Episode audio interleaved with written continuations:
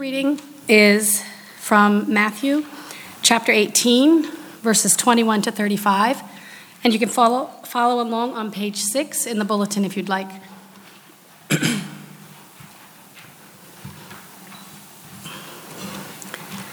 then Peter came to Jesus and asked, Lord, how many times shall I forgive my brother or sister who sins against me?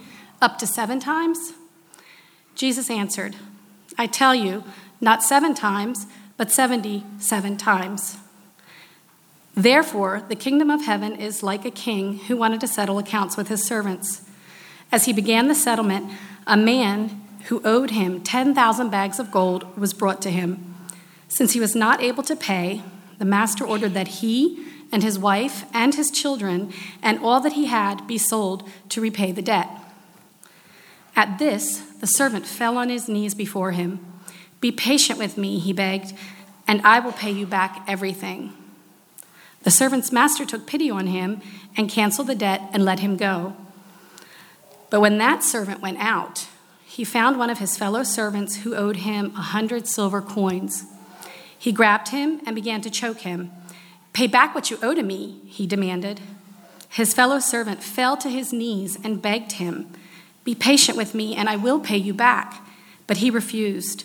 Instead, he went off and had the man thrown into prison until he could pay the debt. When the other servants saw what had happened, they were outraged and went and told their master everything that had happened. Then the master called the servant in.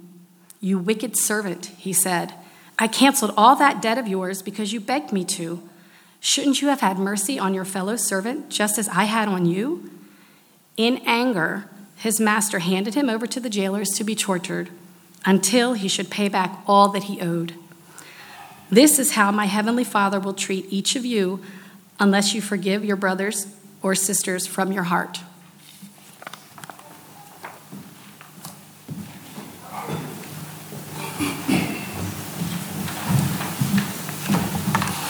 Good morning to you again.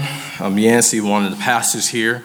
Uh, past several weeks, we've been looking at uh, maybe some of the ingredients, some of the uh, subjects of a peacemaking community, how we can live together and how we can thrive together as a community.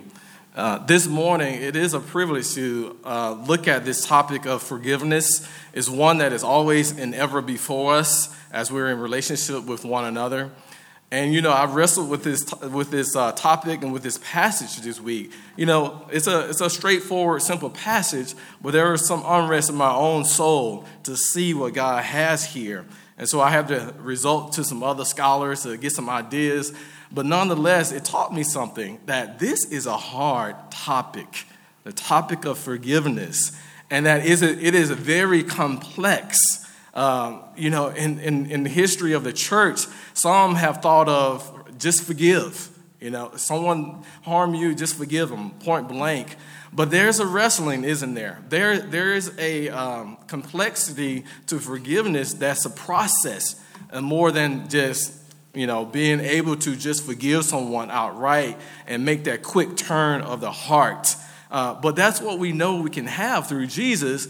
But yet, yet again, it is a process so we can see together uh, maybe the harm done in our community, maybe some of the challenges we all face together. Because if you have to turn the other cheek, right, you do have to turn and face the person before you can turn to the other cheek. So there's something about the way that we maybe harm each other uh, intentionally or not, where we have to face uh, the depth of the brokenness and, and, the, and the hurt that we have together. And so we want to take a look at this, this topic and, the, and this passage this morning in all humility. But first, let us pray together.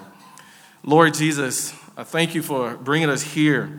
And I do pray, Lord Jesus, that you would give us the eyes to see and the ears to hear what you have for us in this portion of your word, because you are our rock and our redeemer. You're able uh, to give us an uplifted heart that we may live before you. In your name we pray. Amen. Have you ever been involved in an investment club? Has one of your friends said, Hey, this is, this is a great club to be involved in, and you can make a lot of money? It's easy.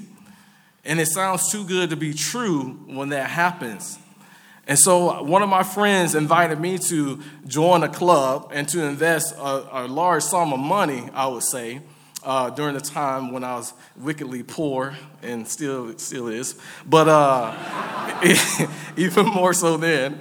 Uh, invest in your money and to make more money uh, in this club.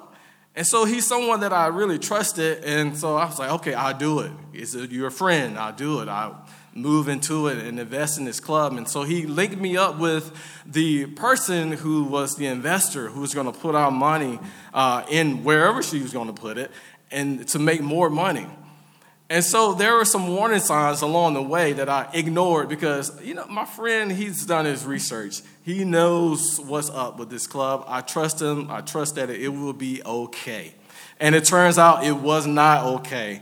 I lost my money. Uh, there were some games that were being played. They wouldn't give me my money back. Uh, and I, I just didn't know what to do. I called my friend. I was like, hey, what, this club, man, they, they're not uh, fulfilling their requirements. They're not fulfilling what they promised that they would do. You know, I was motivated to join, but now I don't know I, what, what's going on. And so he just dismissed me.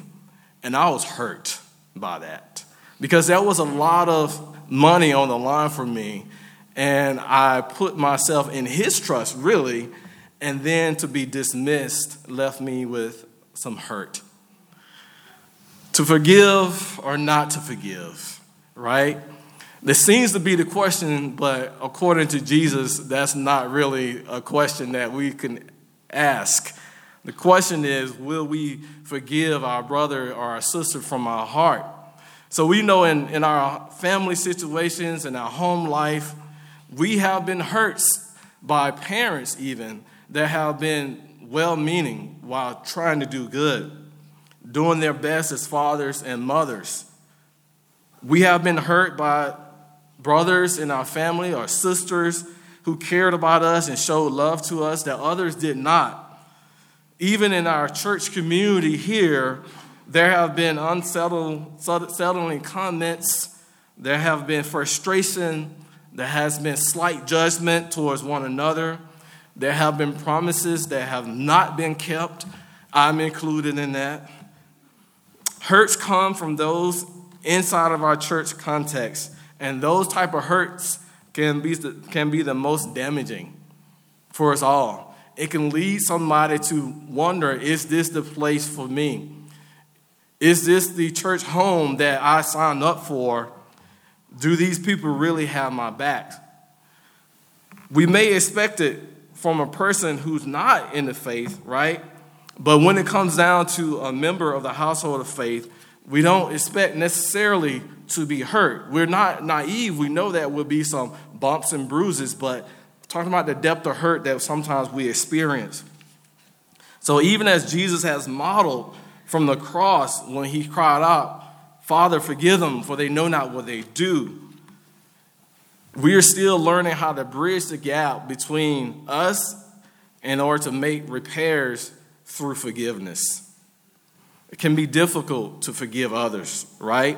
I remember in our first year of marriage, there are seasons of stonewalling. Stonewalling is when you don't talk to one another for maybe a day or two or a week or something like that. Uh, never went to two weeks, thank God. Looking back on it now, I think to myself, how in the world did we go through several days without speaking to each other? Of course, I thought I was vindicated, right? Because I felt hurt by something Crystal said or a promise that I perceived was not kept. It was a deadly game of who would break the silence. The truth is, we all fall short, don't we? To meet the full extent of forgiveness, even when God has shown the full extent of his love to us. So we need some motivation. We need some motivation to overcome our fear and frustrations or hesitation to forgive at all costs. In Matthew 18, Jesus shares, you know, this teaching on this subject. And so Matthew is, is writing to us. He's showing that God does graciously forgive us.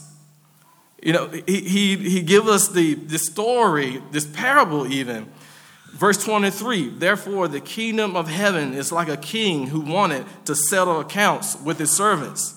The king represents God here as he calls his people to account for their sin, as he extends his mercy to us, but then he requires us to, in turn, show mercy. So, through God's dealing with his people, we have seen this model of forgiveness throughout his word. We look at Psalm 103. David writes, For as high as the heavens are above the earth, so great is my love, his love for those who fear him. As far as the east is from the west, so far has he removed our transgressions from us. God is extending his love, his mercy. Even in Psalm 130, we see David writing here If you, O Lord, kept a record of sins, who could stand? But with you there is forgiveness, therefore you are feared. Even in Isaiah, God begs us to come, to come, come now, let us reason together, says the Lord. Though your sins are like scarlet, they shall be as white as snow. Though they are red as crimson, they shall be like wool. If you are willing and obedient, you will eat the best from the land.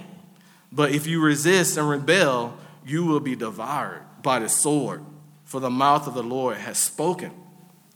So through Jesus, we see that God has settled the accounts with his people. How will we now live in light of Jesus' teachings here on how the church community is to forgive one another as God does? So Matthew is focusing on the theme of the discourse here, you know, of the relationships between members of a community. So right for us, because we're a community. We focus on that a lot here. So he turns to the important reality of forgiveness. He highlighted the theme earlier in chapter 6, verse 12. In Jesus, in the prayer, Jesus taught us how to pray, commonly called the Lord's Prayer, and forgive us our debts as we forgive our debtors. Then again in chapter 6, verses 14 through 15, for if you forgive others their trespasses, your heavenly Father will also forgive you. But if you do not forgive others their trespasses, neither will your Father forgive your trespasses.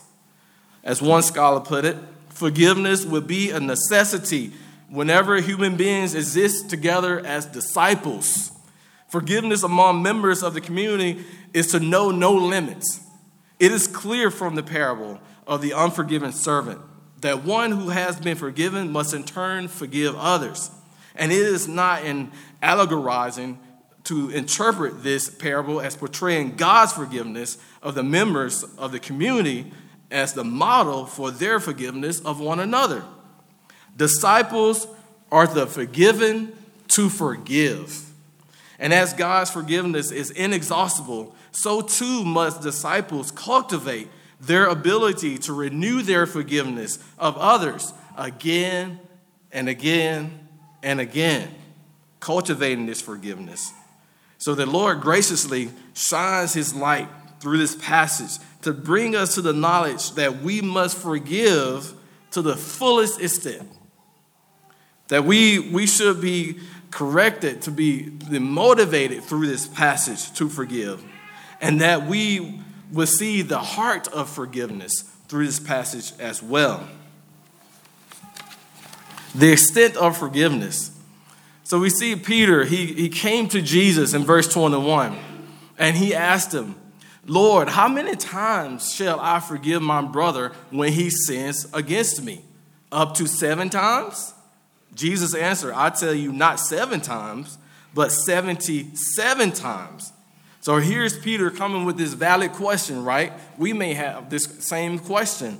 You know, in the previous verses, we find Jesus teaching the disciples and the church how to confront and dis- be disciplined in the church.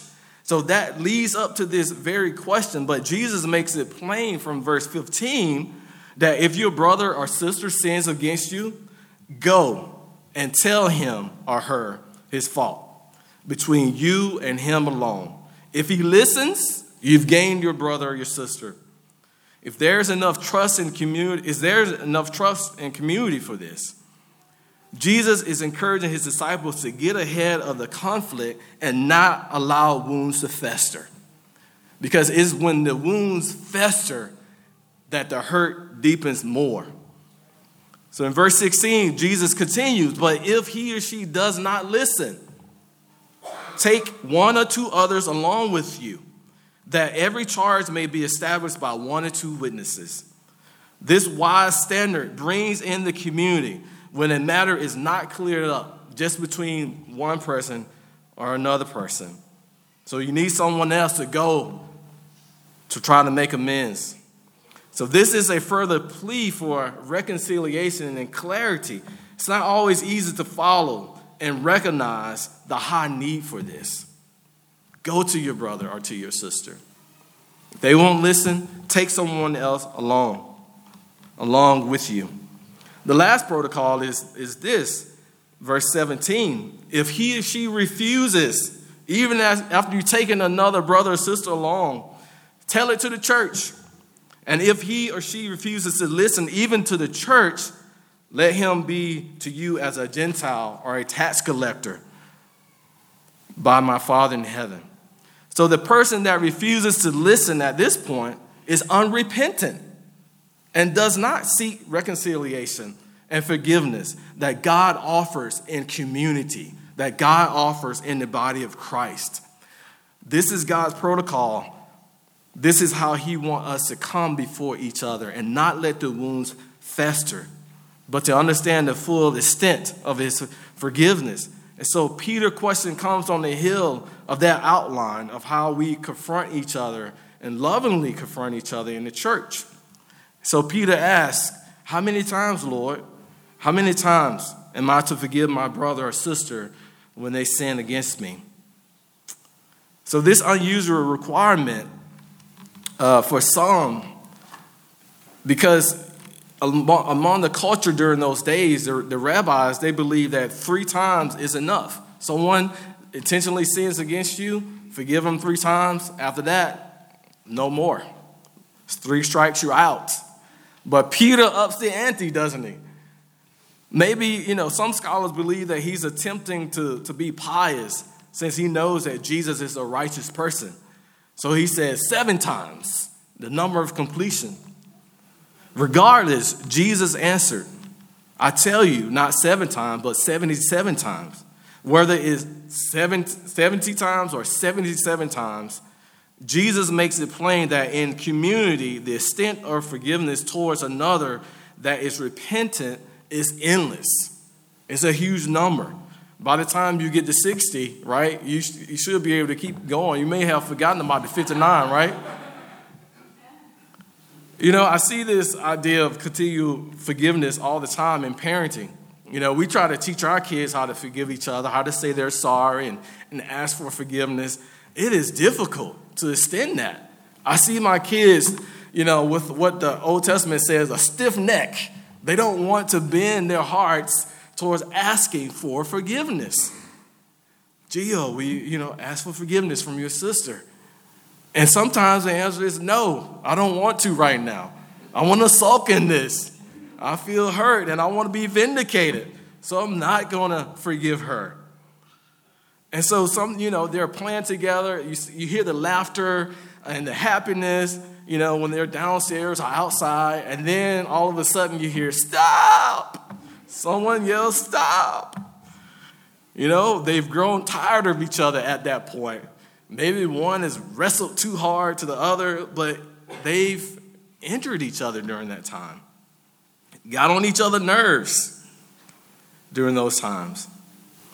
So, how can they be happy one minute and sad the next? How do they deal with the hurts of the past and that threat of emotional injury in the future? So, like the kids, like us, right? We must wonder the same thing. How many times do I have to say, I'm sorry, or will you forgive me? How many times do we have to open our heart to this, this scary phenomenon and dynamic of asking for forgiveness or releasing somebody to forgive them. We have the same challenge. And then there are some questions, right? Do we have to forgive everyone for every offense? What if the offender is not sorry? What if there is a history of mistreatment? Does Jesus want us to let people take advantage of us? So valid. Jesus is indeed speaking of the household of faith, believers, right? God has given us specific guidelines, as highlighted earlier, how we are to move towards forgiveness and reconciliation. We don't have to go at it alone. So if a brother and sister sins against you and me and they repent, this is Jesus' instruction forgive. Secondly, you know, if a person who is not a believer sins against us and shows remorse, we are to thank God that they showed that remorse and that we are to forgive them. We have to recognize this surely is God's common grace for them because forgiveness is, not, I mean, before the fall, natural, after the fall, not natural. So there are people in our families that do not have relationship with Christ as their Savior. But see, the thing is, if you're like me, I, I want to hold them to the same standards as my brothers and sisters in Christ. So for those that do not sin against us and are not remorseful, we're called to forgive them. But we can't hold them to the same standards if they don't have a relationship with Christ. So we will probably not forget what's done when someone injures us. But the Lord makes it clear, you know, that we're, we're to, in Ephesians 4 31 through 32, that we're taught here to get rid of all bitterness. Don't hold them in contempt. Get rid of all rage and anger, slander and brawling. Get rid of all the malice, anything that will put a wedge, a wall between you and that brother or sister. Be kind and compassionate to one another, forgiving each other, just as in Christ, God has forgiven you. So if God is in Christ, you know, and he if God in Christ has dealt with us in kind, we also are to deal with our family, the family of believers and non-believers in kind too. This is the kindness of God to sinners. Even from uh, Romans 5 8, God demonstrates his own love to us in this while we were still sinners, Christ died for us. That should be enough there to, for us to know we are to extend forgiveness to others. So we must remain in prayer for those that are not in the faith, that God would bring them into faith.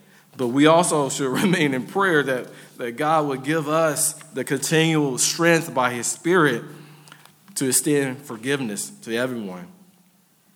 Lastly, I want to talk a little bit here uh, on, under this topic about, you know, um, facing each other as brothers and sisters in the Lord when we sin against one another and refuse to make amends for our actions or inactions. So it becomes about stubbornness in the heart. It, like I said earlier, it, it drives a wedge between our community. It's like that gangrene, right? It spreads and affects the other parts of the body. Things go around the rumor mill about what's happened and who's been hurt. So we're commanded to get rid of those things. Cut those things off at the head. If you need to take a brother or sister along, take them. But let's settle that quickly. So we must release our brother or our sister from the judgment and entrust them and ourselves and the entire situation into the hands of God. But see, what I want to do, I, I want to take revenge. I want vengeance. I don't want to enter my heart quickly and, and forgive. I don't want to loosen the grip on the control I have on them, right? To make them pay. But really, I'm paying. I'm sinning. I'm loosening, loosening the grip on seeing the reality, the extent of my forgiveness in the Lord. Because God says in Romans 12, for us not to take revenge, leave room for God's wrath. For it is written, It is mine to avenge. I will repay, says the Lord. If your enemy is hungry, feed him. Still treat that brother as a brother. If he's thirsty, give him something to drink. In doing so, you will heap burning coals on his head. Do not be overcome by evil, but overcome evil with good. So, in our forgiving, look, we're not doormats, right? We're, we're not saying we're going to let people walk all over us. But if someone ends up telling a fib or lying or some way, we're going to forgive the lie, right? But it may take some time to build that trust up with that person. You know, I remember uh, growing up and receiving my little $2 allowance from my grandfather. And, uh, you know, that was a lot of money. But uh, received that little $2 just as happy as can be. And I had some uncles, right? They didn't necessarily like to work all the time, uh, they just kind of hung around. I'm like, what are they doing around? They need to get up and go do something. And they would end up uh, asking me for a dollar or two. I'm like, wait a minute, something's wrong here. They're asking me for money. So I would, I would give them a dollar or two, believing that they were going to pay me back. I'll pay you back, they would say. But I never received payment back. And so I learned the hard way, right? Like, well, I want to be there for you. I don't want to become cynical in my gift towards you. Uh, well, in the promise of you paying me back, really. I don't want to become cynical in that, but I, I have to be watchful. Uh, I have to be watchful by what you say now, you know, and, and, and maybe we need to have a talk about that. You say you're going to pay me back, but you haven't. So this time, I really need it back. Or however it shakes out, we have to continue to talk about these things, but forgiving the person, uh, but, but being watchful and prayerful about how we deal with them. So this is hard to do. This reality is so hard and so complex because, in one sense, we, we release ourselves, right, from succumbing to falling short of God's glory or succumbing to just feeling heavy. On the other end, we can release our brother or sister from being heavy hearted or getting away with the sin that they are trying to get away with. Forgiveness is huge, and it's a process, and it takes time, and we need each other for it. We can't do it, to, we can't do it alone. But we have to, in community, stay up front and, and talk about how we need to go to a brother or sister and take another person along to seek that type of grace in our community. So that's our, the extent is endless, it's unlimited. And Jesus gives us this motivation of forgiveness through this parable. Like I said, it's, it's pretty simple. You know, he, he illustrates it uh, to Peter and the disciples here through this story. He says, therefore, the, the kingdom of heaven is like this king who wanted to sell wanted to settle accounts. And as he began the settlement, a man who owed him 10,000 talents were brought to him.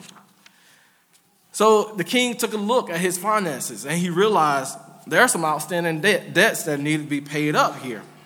The first servant was brought in to the king. He owed him a lot of money, a whole lot, 10,000 talents. You know, what's the actual size of that debt? You know, one scholar asserts that, you know, one talent is equal to 6,000 silver coins, denarii. And a denarius is, is worth a day's wage. So this one talent, you know, equals 2,000 years' wage or 60 million days' wage. So this guy owed a lot. And of course, in this story, Jesus is telling the story, it's a debt that he couldn't pay in his lifetime nor his children's lifetime.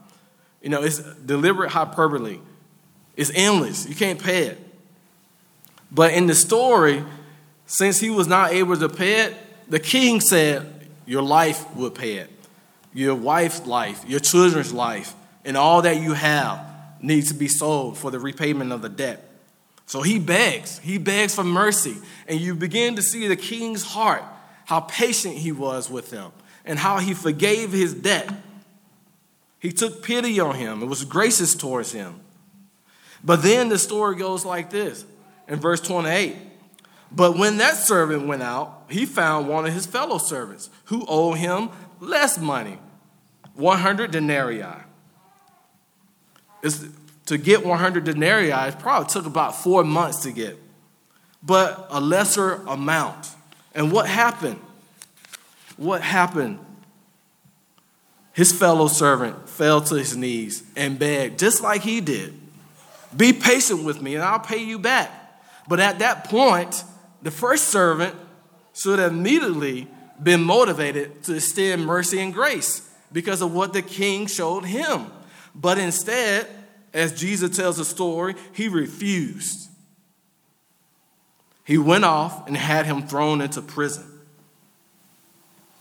At one point, it says he grabbed him and choked him as well, taking out his own vengeance on the man, putting his hands around his neck, demanding, pay back what you owe when he had received so much mercy and grace.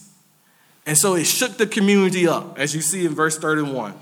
The servants saw what happened, they were greatly distressed. Greatly distressed. This guy had been forgiven much, much, but he forgives little. And so they went, they cried out to the master, and they told him what happened.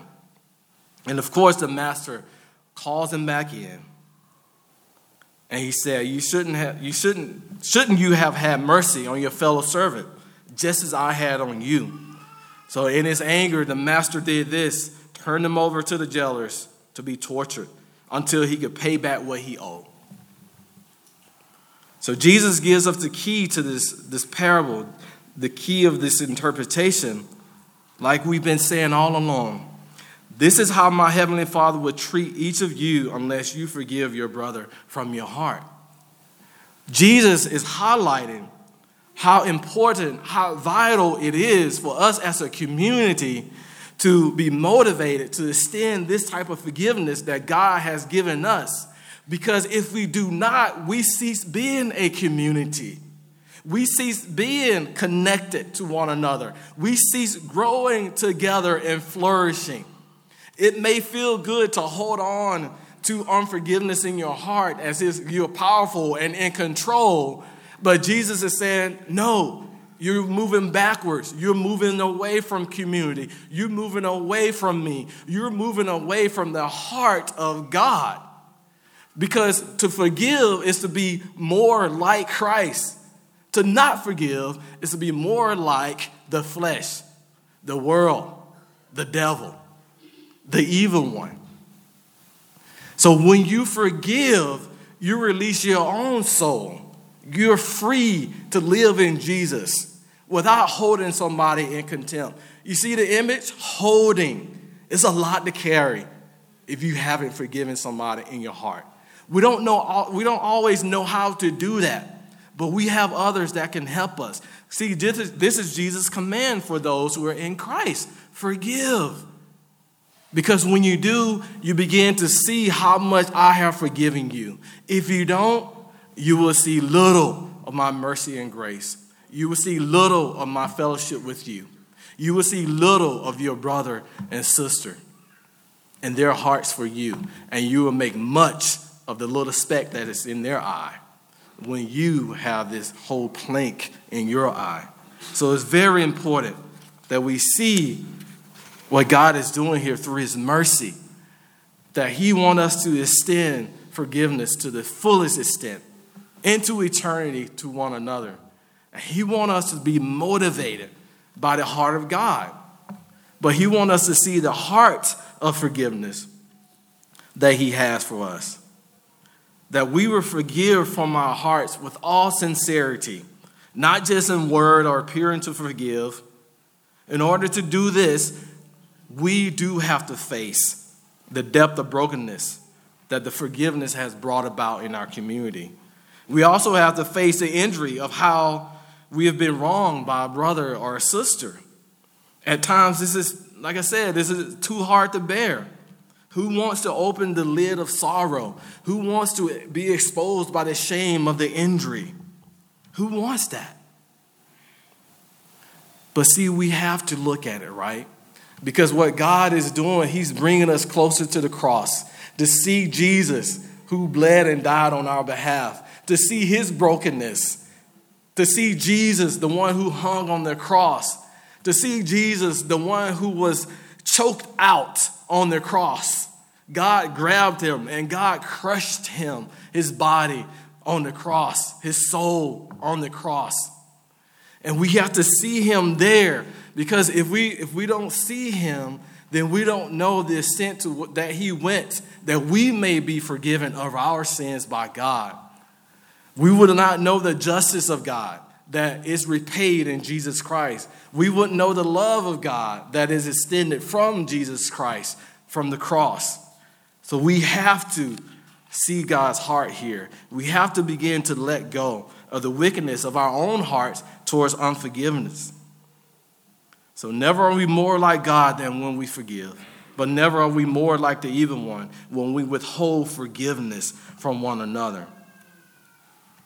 God wants us to be that forgiving community here, disciples of Him that forgive one another on the foundation of His forgiveness towards us.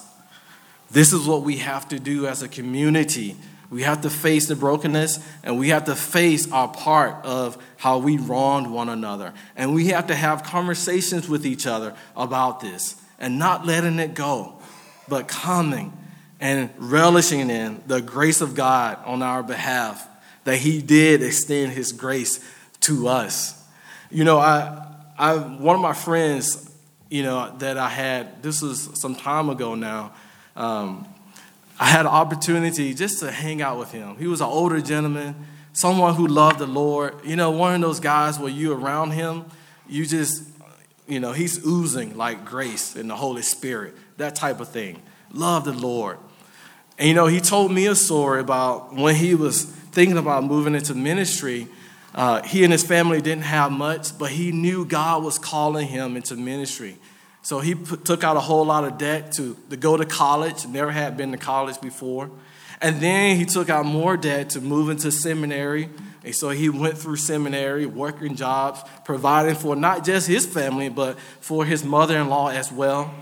And then he, he uh, was in a class, his last class in seminary. And he was talking to a, a gentleman next to him.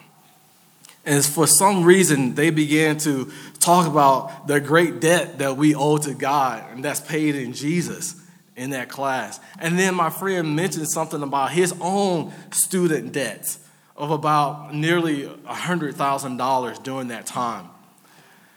And the guy just, you know, with the somber face, just looked at him and said, I can take care of that for you. Matter of fact, I will take care of that for you. And of course, my friend looked at him like, What? Are you serious? You will take care of that for me? And he did. And he was just free to move into ministry because he thought he may have to take a year off or something, but he didn't have to do that. He was free to move towards God now and the call of God in his life and the things that God had for him because this guy lifted the debt. Isn't that what Jesus does for us? He removes the debt the debt has been paid. We're ransomed by Him, bought by Him, and He brings us close to the Father's heart so that we would know this grace and mercy, that we would extend it to any and everyone. Again, it's a process. Even Jesus had to go through the process, didn't he? He was in Gethsemane questioning, God, is there some other way that this cup can pass from me? Maybe we're like that too, right? When it's time to forgive others. God, is there some other way? It feels like they're getting off. I want justice. And He tells us to look to the cross. Look at what Jesus has paid on your behalf. That's the way. That's the truth. That's the life. This is grace for us. Let's pray. Father, thank you so much that you have wiped our slates clean you have forgiven us endlessly. And Father, teach us how to continue to forgive others. Move in a direction where we are forging our lives together by faith through your grace. In your name we pray. Amen. Let's stand and sing.